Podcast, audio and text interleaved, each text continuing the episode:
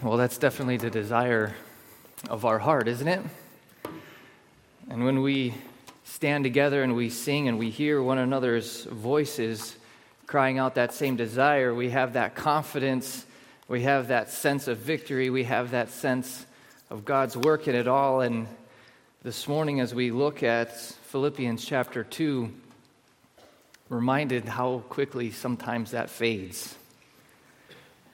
Let's get a turn to Hebrews 12 first. If you would, we're going to be looking at a few things there as we begin this morning.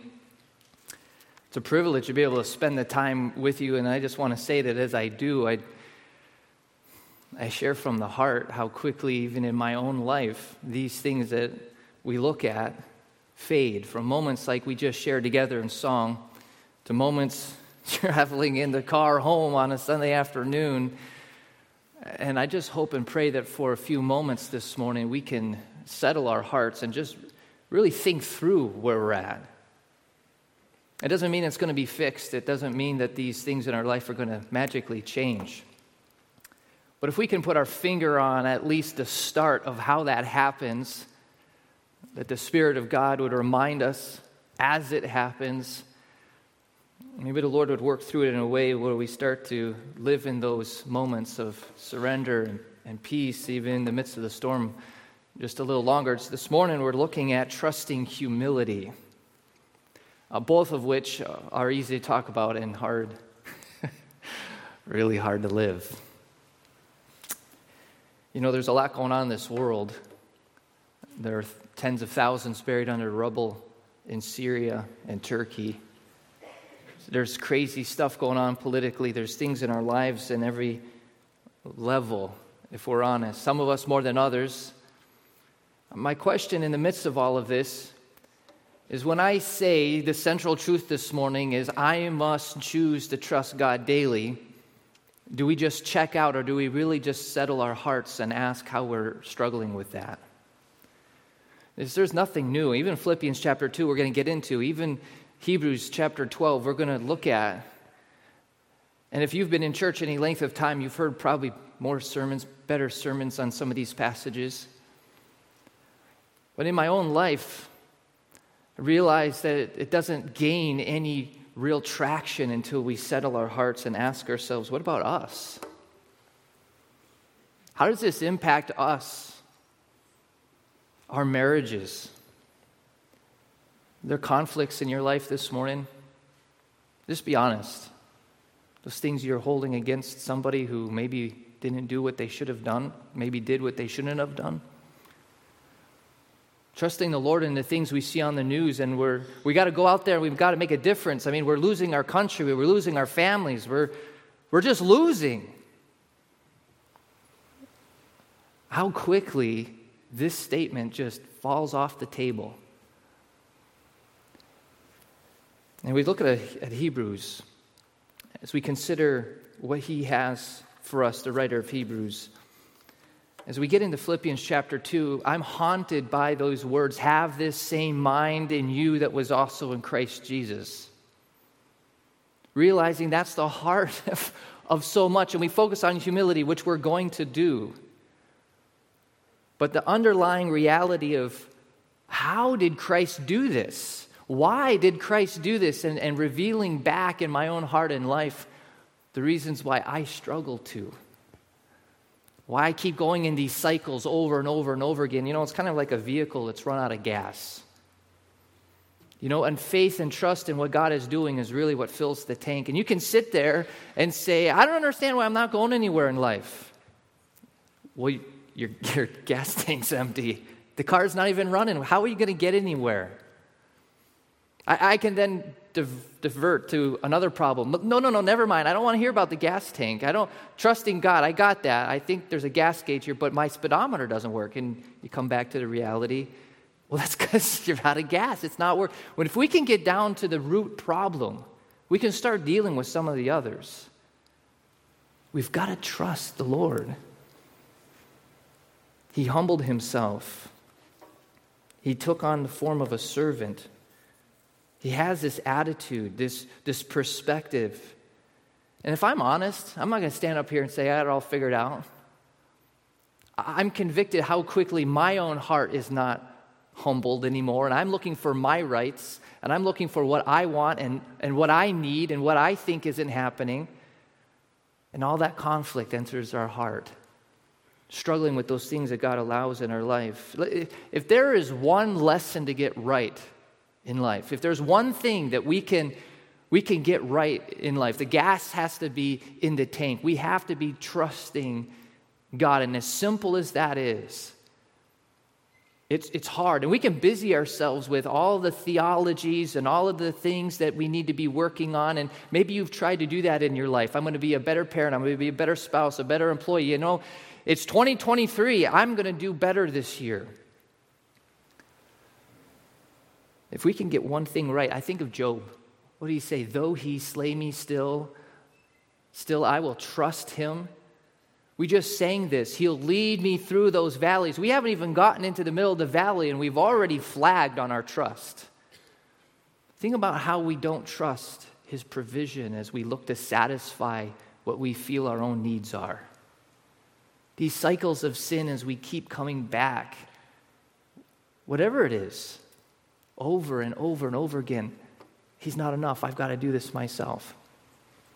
I've got to find it myself. You know, it's amazing as we think through these things in our life, how much of it comes back to do I really trust Him?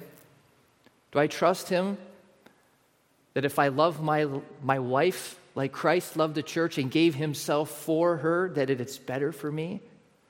It is. Can I trust Him that if I submit to my husband, God, you haven't met Him? Have you? I think you do know him, but you don't, want to, you don't know what it's like. Is that really better for me? Is it better to say no? Is it better to go and solve this conflict when they were just so mean? I mean, I was fine. I didn't have any part in it. Is it really? Obedience is tied to this trusting His word, trusting His provision, trusting His character.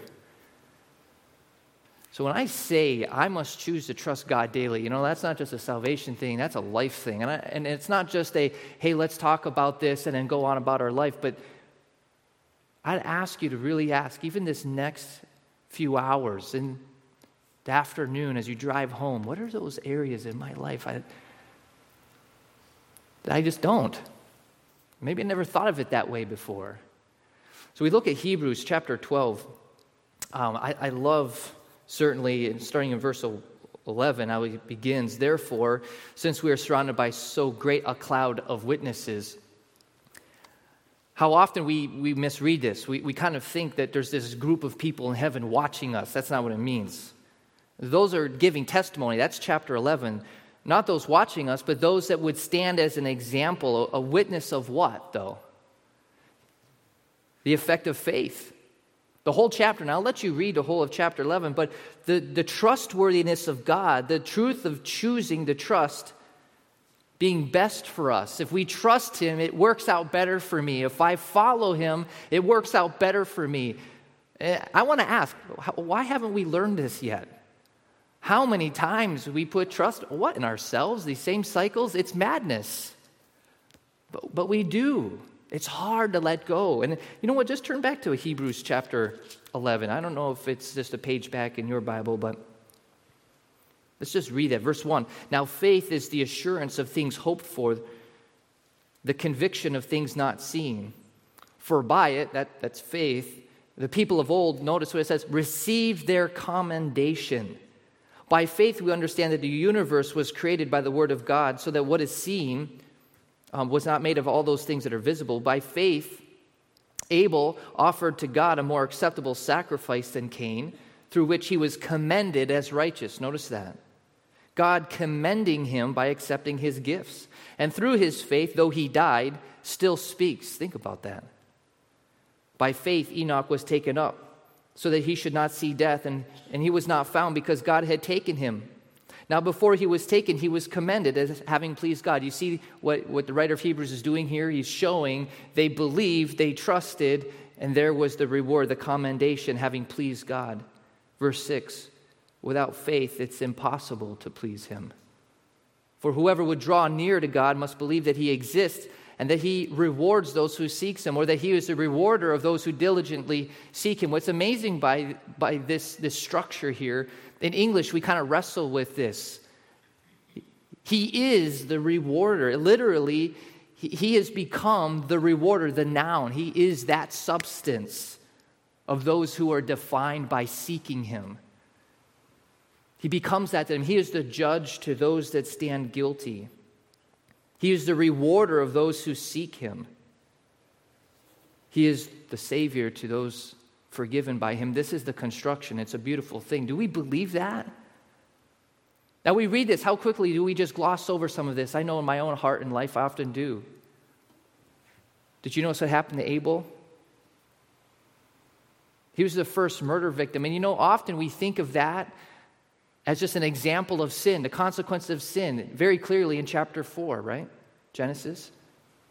But he was also the first martyr. Think about that. He trusted God, he offered God the sacrifice. It was accepted by God. What could go wrong? Though he dies, notice the writer of Hebrews doesn't run over that fact. He stands as a witness yet even today. Do I, do I believe that? Do I believe that God is good to me even unto death? Really? This is challenging. It's challenging in, in our everyday life, in our work, in our finances, in our marriages. Listen, the cynical part of us in the middle of trials wrestles with this, doesn't it? Can I really trust Him with this? The worst thing is we try to do this on our own. Now, back into Hebrews chapter 12, as we try to do this on our own, notice how the writer continues by saying, Since we are surrounded by such a great cloud of evidence, of witness that it is good to trust Him and that you can trust Him and that your greatest good is tied to trusting Him, let us respond by laying aside every weight and sin which clings so closely to us let us run with endurance the race that's set before us. You know, when I read Philippians chapter 2, which we're going to get to, and I see that he humbled himself, became obedient even to death, even the death of the cross. I think that's great. That's wonderful. I, I, I want to be able to, to have this, this kind of conviction in my own heart. It's tied to trust. We try to do this, laying aside the weights in our life, but we do so in our own power this sin that so closely clings to us. We try to run the endurance, this race that's been given to us, but we do that without getting that first step first. Verse 2 not spending as much time looking to Jesus, the founder and perfecter of our faith, missing the crucial steps resting in the example of Him who, for the joy that was set before him endured the cross. Yes, despising the shame. Yes, in the garden, sweating drops of blood, asking the Father, if it's your will, would you take this from me? How many of us have been there, really? It, it, it's unfortunate that we don't find this place of rest until we've gone through some of those deep trials of suffering. There's nowhere else to turn, there's nothing else to do. Listen, we, we can learn that beforehand. God is calling us, even here through the writer of Hebrews, beforehand to consider that. Consider him, verse 3, who, is in, who endured from sinners such hostility against himself, so that you may not grow weary, faint hearted. You know, we jump right over this. There's a promise of strength as we sit before the very evidence and the example of our Savior. Jesus cried out to the, the people, Come to me, all of you who are weary, tired, heavy laden. I will give you rest. You know I love from that? He says, Learn from me, for I'm meek and mild of heart. You know, that's, that's stuck in my mind. That I would learn the humility of Christ, that I would learn the path of a suffering servant. Boy, we don't like that. And you know what's worse is when we find ourselves alone. You know, you're in this marriage and you're like, I'm the only one really looking to serve the Lord in this. Well, you're there with the Lord. whatever it might be. And I'm not just picking on those that are married. Listen, all of us have our struggles. And we talk about choosing to trust God daily. I think we see that clearly in our example seen in Philippians chapter 2. Would you turn there with me? We're going to read this for the sake of time. There's, there's so much here. There's really probably two or three messages in all of this. And so I'm just going to prepare you in advance. This is not exegetical. Normally I just walk through verse by verse by verse, and there's, there's structure here. There's an early Christian hymn here. There's theology here, okay? This is topical. This is sitting here and asking myself, how can I have this mind in me, this, this attitude in me? What is, the, what is the basis for that? What evidence do we see in the life of Christ? So, we're going to be in a number of places. And if you're following along in your notes, you see we're going to be in a couple of passages. So, just be ready for some turning of the pages. But Philippians chapter 2, starting verse 1, we see the foundation here. This is reflexive back to chapter 1, which has already been laid. I'll let you guys read that on your own.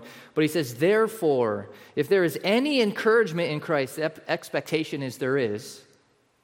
Where do we find our encouragement? If there is any encouragement in Christ, if there's any consolation of love, listen, you are loved and you're accepted because of what Christ has done. You don't have to fight for it, you don't have to earn it. You are, you are accepted based on Him. If there's any fellowship of the Spirit, that's this, this relationship within the body of Christ. You know, as you share your heart with another believer who loves the Lord, that, that joy of fellowship and that unity, one Spirit, one baptism, one body of Christ. The expectation, again, is of course, this is the foundation. There is. If there's any affection and compassion, and here's the appeal make my joy complete by being of the same mind that's where it gets traction. Maintaining the same love, united in spirit, intent on one purpose. He's writing to the Philippians here, and you might ask, what's this one purpose? Last time I was here, I talked about how Paul continued to say, This one thing I do, think this way, focus ahead on what God has called us to. We, we looked at that last time. Well, this started all the way back in chapter 1. Philippians chapter 1, verse 27, he's appealing to them, saying, Only let your manner of life be worthy of the gospel of Christ, so that whether I come and see you or am absent, I may hear of you that you are standing firm in one spirit, with one mind, striving side by side for the faith of the gospel, not frightened in anything by your opponents. This is that one purpose for the gospel, not just holding it or sharing it, but living it in community. This one purpose is unifying. Of course, he goes on to say, verse 3 do nothing from selfishness. you just stop it, wait, all right, I'm done. Nothing from selfishness. Did you know the root of almost every single conflict in our life is driven by this? I didn't get what I wanted. I can't get what I need. I have to have what I need. James talks about that wars and fightings among us. Do nothing from selfishness. I'm already humbled. Or empty conceit, but with humility of mind, regard one another as more important than yourselves. And so, this is the ongoing commitment in our heart. I'm not the most important person in this world. I know it's a scary thing to find that out. I'm sure most of us have had a few lessons in that. But that's central. That's how we recenter ourselves. And then we looked at the example, verse 5. Have this mind, this attitude. This is, this is an attitude based on your mental ability to conclude a matter. You gave it careful thought. You weighed the evidence. You went to Hebrews chapter 11, you read it all, and you agreed in chapter 12 this is right. We're going to lay this aside. We're going to press on to this race. We're going to follow Christ. Have this attitude in yourself, which is also in Christ Jesus. And here's the example who, although he existed in the form of God, did not regard equality with God a thing to be grasped. What that means is he was God. He already had that, but the difference was he wasn't going to hold on to every aspect of who he is and who he was. He was willing in practice to put that under the needs of others, to take on the form of a lesser form, a servant, in the flesh, even just coming and living on this planet, was a humiliation to the greatness and the glory of God the Son. I think we underestimate the greatness of this example. The difference is we're not Him. We aren't worthy of all praise. We aren't the author of the universe. We very quickly put ourselves in that place. Not Him. He emptied Himself, taking on the form of a bondservant. This is literally a slave. This is a slave. He took on the form of a slave, and being made in the likeness of men, being found in an appearance as a man, the fullness of humanity wed to deity, we don't understand. But he accomplished that. He humbled himself by becoming obedient. You know, that's tied together. And we struggle with obedience in our life. We know all the commands, we know all the rules, we know all the the do's and the don'ts. Humbling ourselves before the Father and saying, I will, is tied to the, the trust that it's best. It's all connected.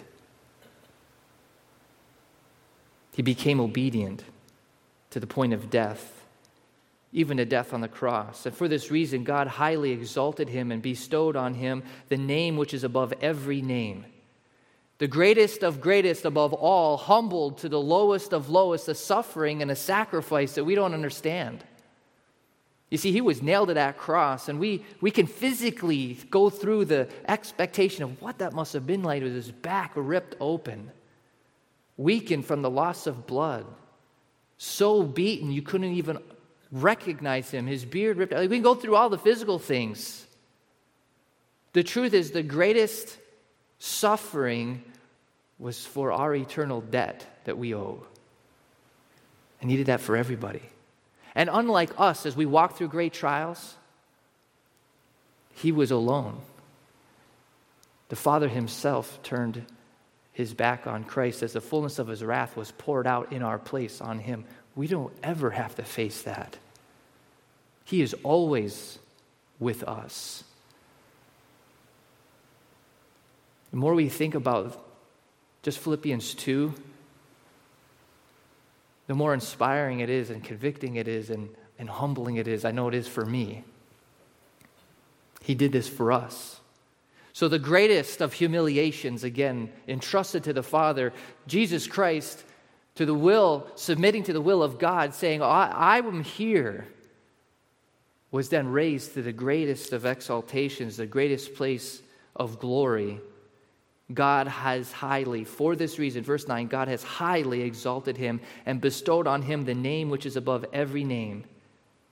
This is a good example. Listen, obedience to God, even through great suffering and great sorrow and great sacrifice, brings blessing. Do I trust Him for that? No, it's really easy to say. And I'm young and I'm up here and I don't have cancer and I haven't lost a spouse and I haven't lost a kid and I haven't lost everything. It's really easy to sit in your place and say, oh, okay, you know, that's easy. It doesn't matter. We're, we're brought before the cross and said to every single one of us, consider him, he who knew no sin, what was made sin for us. What does that mean? God didn't leave him on that cross. The Father exalted him, verse 10, so that the effect is at the name of Jesus, every knee will bow of those who are in heaven and on earth and under the earth and that every tongue will confess that, that Christ is Lord to the glory of God. So then, my beloved, verse 12, this is where kind of rubber meets the road, and this is again very convicting. Just as you've always obeyed, not in my presence only, but, but now much more even in my absence. Work out your salvation with fear and trembling, for it is God who is at work in you, both the will and to do according to his good pleasure. Now, this is an incredible thing. This isn't meaning that you need to work for your salvation. This work out your own salvation. This is a very interesting word. It's only used here, and it's tied to mining. And you might say, what's the point of that? Philippi was there because King Philip had silver in the mountains just north of the city. Now, they were played out mostly at this point. It was just a Roman colony, as Paul writes. But it's a beautiful picture of what our salvation truly is. Work out your own salvation with this term used about working out a mine is that it's already there. The, the value is already there. What you need to do is you need to go in there, hack out that silver, and bring it out and put it to use. Work out your own salvation with fear and trembling. It is His mine, it is His silver, and it is yours to do this process. And remember, He is at work in you. You know, when the Spirit convicts my heart, and I still am set on my own path, I'm resisting the God of the universe. That's not really a good idea. Oh, but we do it. And He's so patient with us. He's reminding us listen, you're not alone. Submit to that work, commit to that work. You're going to find great value and treasure as you work out what He's already invested, He's already placed there. For it is God who is at work in you. How encouraging, but requiring trust for His good pleasure. That means I don't get it my way. I don't get my timing. I don't get my I don't get the plan I had in my mind. He calls us to follow. Which brings us to verse 14. Quit your grumbling. Stop grumbling. And even amongst yourselves disputing. Remember back to being of one mind so that you will prove yourselves to be blameless and innocent children of God. Think as we follow Christ, as we become more like Him, we become better reflections of who He is, truly a child of God, reflecting the nature of that family. Living above reproach in the midst of a crooked and perverse generation. You know, when we look at Philippians 2 and, and Christ humbling Himself, the world was just as wicked and just as evil, and things were just as out of control. Just there's different names and places attached to those stories. Living above reproach in the midst of a crooked and perverse generation, among whom you appear as lights in the world, holding fast the word of life. We need the scripture. So that in the day of Christ, I'll have reason to glory because I did not run in vain. But even if I am being poured out as a drink offering upon the sacrifice and service of your faith, listen, Paul is even saying, if I die in this imprisonment, even if I suffer greatly in all that, that I face because of the gospel, I rejoice. And you should too. You know why? Because he trusted God. And what he was telling the Philippians is you need to trust God too. So, as we bow our hearts in prayer, and very quickly this morning, making use of our time as best we can, let's ask the Lord to open our eyes to this example as we consider Christ. Let's pray. Heavenly Father, you know our hearts, you know the conflicts that we have amongst one another, uh, amongst our families, those things you've laid on our heart that we've resisted. You know the cycles, you know us even as we've grown in trust, we still have yet more to learn. And so, Lord, we just ask your Spirit to be at work in our hearts this morning. I pray that you would continue to strengthen us and that your work, a part of that, would be done even this morning as we look to your word. We pray that in your Son's name. Amen. So, as we consider Christ this morning, we are going to be looking at a number of passages. So I'm going to ask you guys to buckle up, grab that Bible, and, and follow along, if you would, as best we can. The first thing is realizing that I'm not just I'm not just saying that very clearly Jesus had to trust God the Father in this. I mean, that's true. I think if you sit and you look at what this passage says in humbling himself and becoming obedient, and then both sides, the suffering and the humiliation, tied to the great glorification that comes. That is definitely all proving what Hebrews 11 is also proving. We need to trust Him. But it also very clearly, and we could walk through the, the, the, Bible, there's a number of places we could turn to, but First Peter does such a great job of highlighting this. And I, and I love how it describes his um, entrusting himself um, to, to the Father. Notice what it says in verse uh, 21, uh, 1 Peter chapter 2, uh, verse 21. For this you have been called, because Christ also suffered for you. Suffering, by the way, in case you're wondering, if you follow Christ, you're going to suffer. All right? For to you, you have been called to this because Christ also suffered for you, leaving you an example so that you might follow in his steps. He committed no sin, neither was deceit found in his mouth. When he reviled, or was reviled, sorry, he said he did not revile in return. When he suffered, he did not threaten. But notice what it says here he continued entrusting himself to him who judges justly. What a beautiful word, entrust, entrusting himself. You know, it's used all over the New Testament. It talks about conveying something of which is got great personal value or interest to you to somebody else. A couple of passages there in Acts, you can see them noted, refer to handing over prisoners. Saul handed over prisoners, committed them to prison, these people that were followers of Christ. Uh, Paul himself was later delivered to a centurion as, on his way to Rome. This is that same kind of delivering a person. So I have a prisoner, it's great value. You can't lose this person. I'm handing him over to you, and I am literally walking away. That's what Christ did, entrusting himself to the one who judges justly. Now it's interesting as we look at this, this picture, how hard it is for us to do this in our own life. And we'll be honest, we lay these burdens down at the, at the foot of the cross, right? And you and I both know what do we do again? We pick them right back up. Imagine if Paul just stayed hanging around. It's like, well, I'm just going to hang out, guys. I want to make sure they're okay. You're, you're crazy. You know, Joel Peterson um, wrote this interesting book. He's a, he's a, a secular guy, he's, he's, not a believer, kind of moralistic. Um, but he's quite the individual. He's an older fellow at this point, number of different books. And, um, and I love how he sums this up in his, in his book, The Ten Laws of Trust.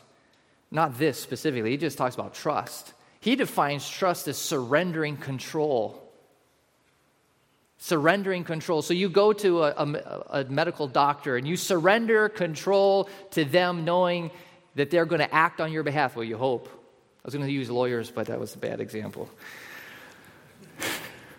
Elections, politicians, we could go down the list. But surrendering control to another. When you're sitting in the passenger seat and somebody else is driving, right?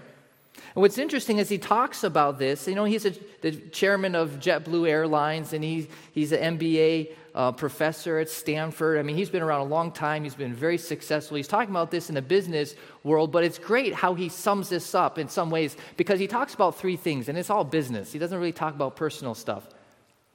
But he talks about how we surrender control to those that demonstrate good character. This is key because if they don't have good character, it doesn't matter if they're uh, able or if they have the authority, you can't trust them, right? So, character is first. So, you trust somebody because you know they're trustworthy, they're dependable, they're honest.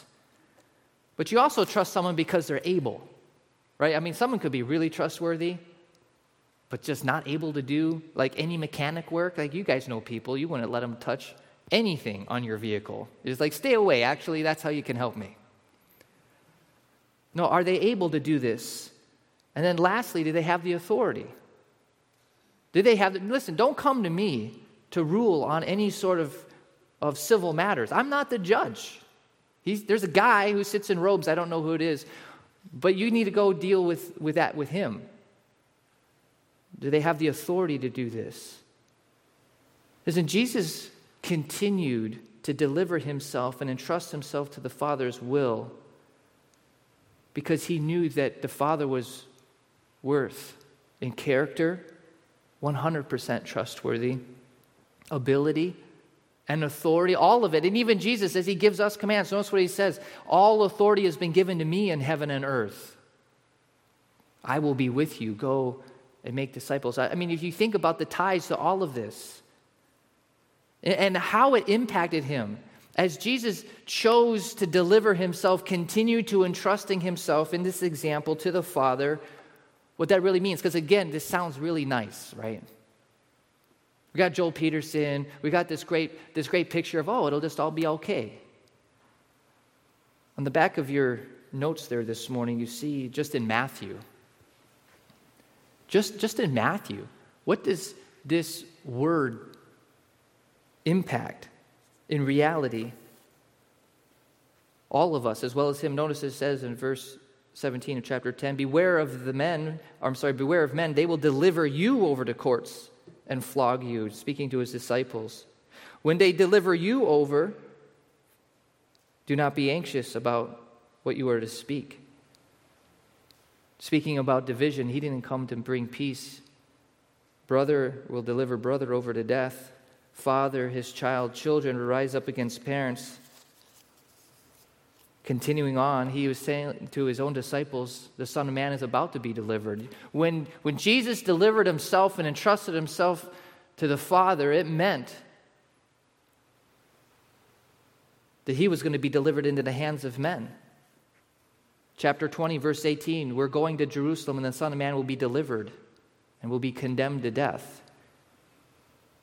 As you go down over and over and over and over and over again, you get all the way to the cross in chapter 27, and you see those mocking him saying, Does God want him?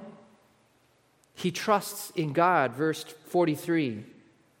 Let God deliver him now. He delivered himself up to God. Let God deliver him if he wants him. For he said, I'm the Son of God. And the reason why I bring this up is because this all gets really real when we see what, what we're called to. Gets a lot harder when we're in the middle of that called sacrifice. Can I really trust God? This is really the heart of it, isn't it? Because we'll, we'll have these moments and we'll talk like this, you know, very directly. We'll read these passages.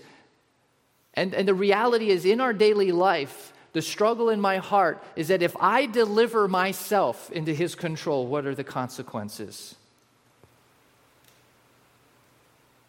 I'm going to tell you, it's a lot easier to jump on a grenade in a moment. It's a lot easier. You know, parents, you know, saving one of their children from fire, die along with them in the flames for water. We see these stories from time to time. Now, that's the ultimate sacrifice. That's hard. And in the moment, we're compelled. How can you not do that?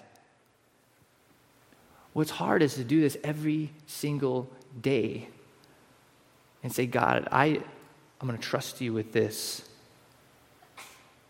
There's one place where we break down as Christians, even those that know the Bible, well, I'm just going to be honest. Me. It's this. Can I deliver control? I'm a, I'm a driven guy. I, I control outcomes. Well, no, I don't. God's reminded me of that. I think I control outcomes. Work harder, do better, have a plan, work the plan. Yeah, no. Works a little better sometimes, but God reminds us no. Because in the midst of that, the foundation of that is always your will, not mine. He has to do what I can't. He's the one at work in all of this. He's the one at work in me. But it starts with this question Can I really deliver myself? Jesus entrusted himself to the one who judges perfectly. He delivered himself like a prisoner to God's will and said, Okay, your will be done as it is in heaven, not my will. You know, when I don't trust Him, I'm shading His character. You look at Joel Peterson. Do I believe he's not going to keep his word? He promises. Maybe his ability. He, I'm just not sure if he can do this. I can do it better. His authority. When I, when I don't trust him in obedience, the truth is, I, am rejecting him as God, everything that he is, and everything he calls us to rest in. And sometimes we need to be honest about that. When I don't trust him in my conflicts, when I don't trust him in those areas of obedience, when I say I'm going to go out there and find my own happiness, come in here, check in at church Sunday morning, out the parking lot, as soon as we're done, try to find it elsewhere. Yeah, there's a lot of dissonance in our life because at the end of the day, this is just a part of my search for what only He can ser- really be able to produce in our hearts. Absolute trust brings joy. Yes, it's through suffering, but listen, there's joy in this. And you can look, even back to Philippians chapter 1. What's he saying? And this is another theme through Philippians, okay? Joy, joy, joy. Rejoice. And again, I say rejoice. He says it over and over again. Where's the joy in our heart? Starts with trust. Notice what it says I will rejoice, for I know that through your prayers and the help of the Spirit of Jesus Christ, this will turn out. Notice that word again. For my deliverance. I've delivered myself unto God, and I know it's all going to be okay. One way the other, I will be delivered. It's my eager expectation that I will not be ashamed. And with full courage, now as always, Christ will be honored in my body by life or by death. Notice what he says if they take my life, I win. See, to live is Christ, but to die is gain. If I am to live in the flesh, that means fruitful labor for me. I keep doing this. I keep helping you guys. We keep doing this together. This is great if I live. And if I don't,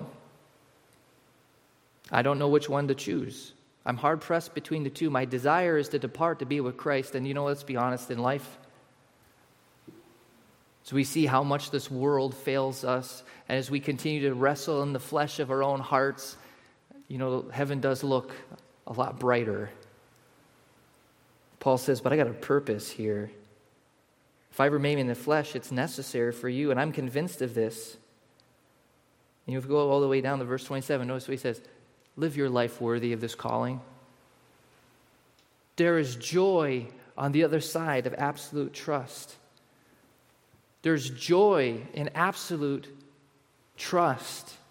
But in the moment, it's so hard. It's so hard to see that. And I just realized it double clicked. Paul said, I am not ashamed. I know whom I've believed. And maybe this is something we need to memorize in our hearts when we're struggling. And I am convinced, I'm sure that every single one of us is familiar with these words, that he is able to guard what I've entrusted, what I've delivered to him. Same word. Until that day. Listen, there are threads. If we just pick this apart all morning long, it'd take many more hours. But this is a thread through the New Testament that drives to the very center of where our hearts need to start. And if we get to Him humbling Himself, which we're going to look at next, before we walk through these parts of the example, this is just never going to work. Have you, have, you, have you wrestled with that as a servant? Listen, it's like this big circle. God keeps bringing us back to Himself. I want to serve, I want to follow, and I struggle with that in my flesh. And I got to come back to that trust. So Jesus humbled himself. And that's the, that's the implications in action, these things that are real, hopefully in, in heart. And this simply means there's probably no better explanation for what this means than what we see in verse 3 and 4 of Philippians 2.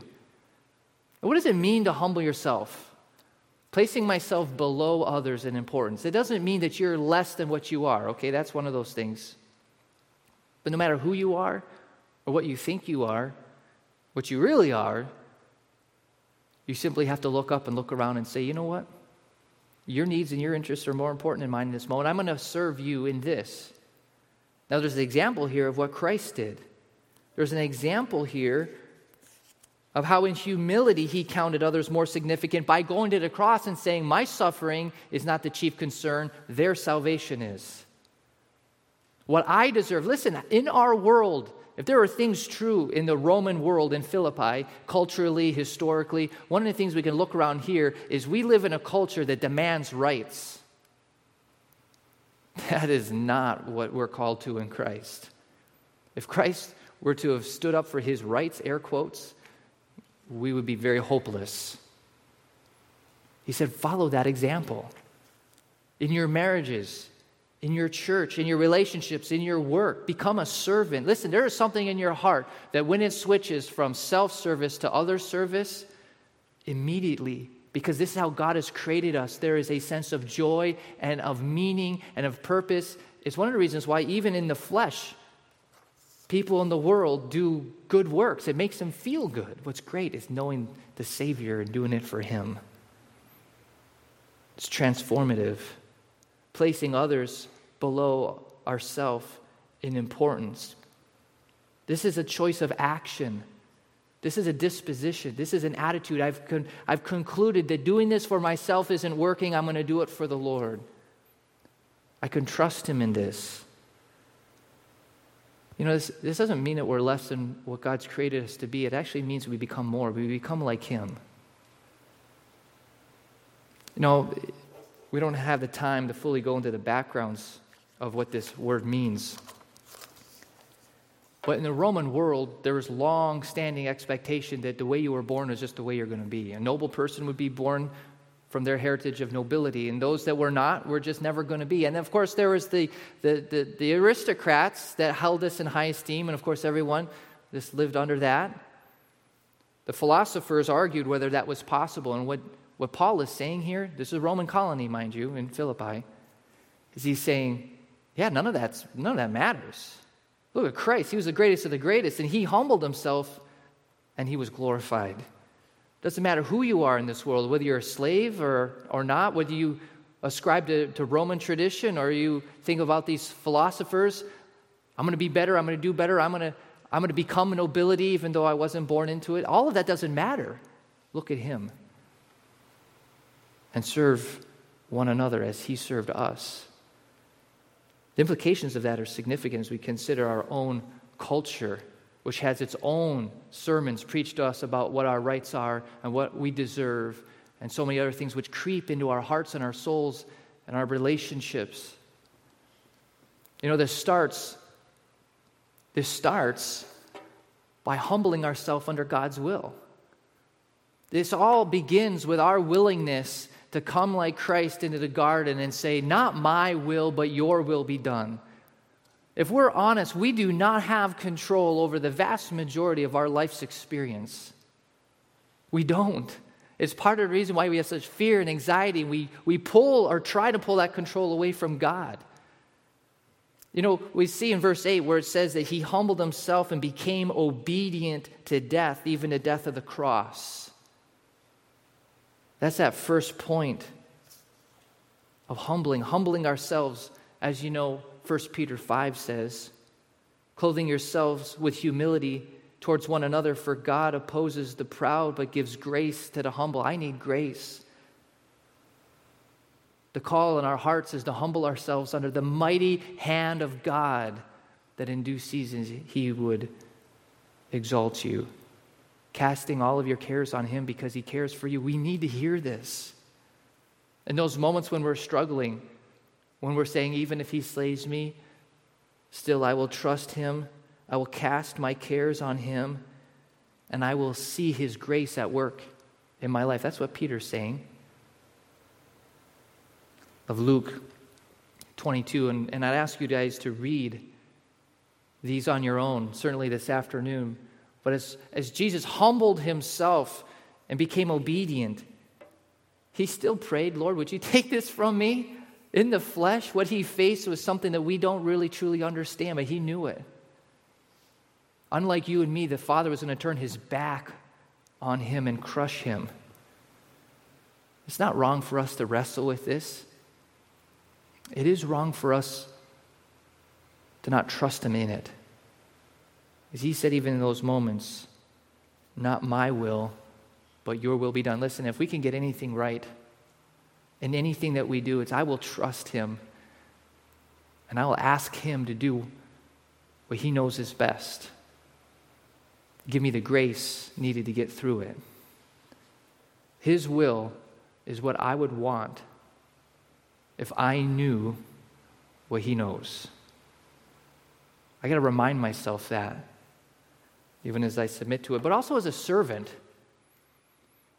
And again, we can talk about these things and, and, but the reality is, when we get into it, when we actually sign up to help out with different things at church, when you go back to your home and you say, you know what, I want to try to serve my family, it gets hard really fast. And we get tired and we get cranky. But as a servant, just as Christ served as a servant, we find great purpose. Jesus said, This is the reason why I came. Why has God left us here? How has He called us? What has He asked us, told us to do? In, in John chapter 12, he says, Whoever hates his life in this world will keep it for eternal life. If anyone serves me, he must follow me. Where I am, there my servant will be also. My soul is troubled. He was honest about the struggle, but what am I supposed to say? I'm not going to do it. The purpose that God has given to us is an extension, an extension of His ministry to one another, to those that are around us. And you know, there's great blessing. There's great blessing in that. And that's part of the, the aspect of this we miss. And yet we, we live it all the time when we serve ourselves, when we live for ourselves. We, we don't experience the greatest, we don't experience the greatest peace. We keep going over and over and over again, and, and it's never enough. Whoever loves his life loses it, but whoever hates his life in this world will keep it. it, is a paradox. How is it that I gain when I give? The truth is, we gain more than we could ever get if we're just trying to serve ourselves. If anyone serves me, he must follow me. My soul is troubled. Leads directly into the differences between the authority that God calls us to model and servant leadership. He says, You know, you look to the world, everyone's just trying to get whatever they want. This should not be the way it is among you. You want to be great? You want to be great? You must be a servant. You want to be a slave. And, and whoever would be first among you must be the slave of all of you, even as the Son of Man has come not to be served, but to serve and give his life as a, as a ransom for many. Now, what he's tying here is greatness and glory to serving and sacrifice. Think about this. This is the setting where Jesus washed their feet. Now, you don't need another sermon on service, but I want to ask very quickly are we really serving in our lives? This is more than just, listen, we need people to help serve in the nursery. We do. We need people to help serve on safety team. We do. And the guys, they're always having to pick up those spots that aren't filled by others. And this is so much more than just you need to come and need to show up. This is a heart disposition of I want to be used by God. And this starts at home. This starts in my own personal walk in life, realizing there's, there's blessing. When Jesus says, if you're going to follow me, you need to be a servant. Do I take that seriously when I put a banner over my life and say, oh, I'm a Christian? Know, this is where it gets messy when I actually have to give up things in my life to say, no, I'm not going to go and do this, and no, I'm not going to do that. This is the rub. Is why we never talk about it. We just put a bumper sticker on it and say, okay, great, love the Lord, let's go. That there's blessing there, there's joy there. And Jesus says, if you're going to follow me, we need to die to self and we need to look to those that he has put around us. You know, and that's why it's aspect of just discipleship. That's what he talks about in Luke 9. If anyone would come after me, let him deny himself and take up his cross daily and follow me. Now, if I were to ask, how are we doing following him? You know, if we're, we're struggling with service, that's just another aspect of asking God again, would you help me be that servant? Whoever would save his life will lose it. Again, the paradox. But whoever loses his life for my sake will save it. What would it profit if I got the whole world and let you lose my own soul? Whoever is ashamed of me and my words of him, the Son of Man will be ashamed when he comes in his glory. Listen, we talk about discipleship sometimes very lightly. The truth is, it's a weighty thing to follow in the steps of our Savior. And again, as I've said over and over and over again, sometimes the simplest things are the most important. And trusting God is certainly the most important. And it is simple. But it is hard. How many of us know Proverbs 3, 5, and 6? Many of us. But trusting the Lord with all my heart, not leaning on our own understanding, not that we don't use it, but we don't lean on it, we lean on Him. In all our ways, acknowledging Him trusting that He will direct our paths, choosing not to be wise in our own eyes. Verse 7. The fear of the Lord is the center of it all. Turning away from evil, it will be healing to our flesh and refreshment to our bones. That's 7 and 8. And we need that. We find that. My, my question this morning is what do I need to surrender? What is it in my heart, in my life, even as I speak these things, you know you're holding back from the Lord. And you say, I don't know if I can give this to the Lord. What is that?